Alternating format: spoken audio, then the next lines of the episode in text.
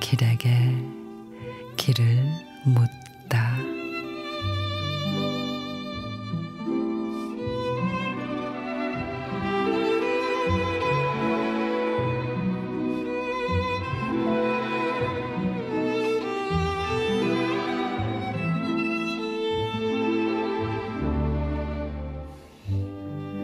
너에게 편지를 썼어. 조폐공사 아저씨들이 알면 큰일 나겠지만 천 원짜리 지폐에 깨알 같은 글씨로 너의 안부와 나의 마음을 적었어.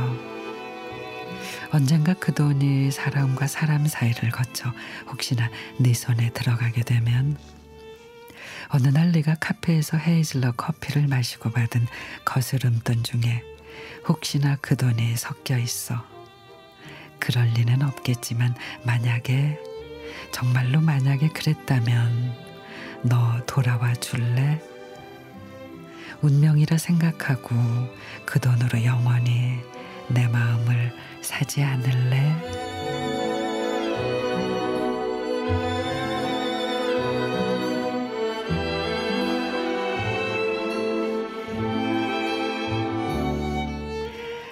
유미성 시인의 천 원짜리 러브레터.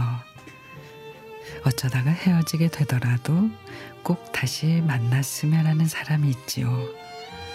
병 속에 편지를 담아 바다에 던지기도 하고 타임캡슐을 묻기도 사랑의 열쇠를 걸어두기도 1년 아니 10년 후에 만나자며 손가락을 걸기도 했죠.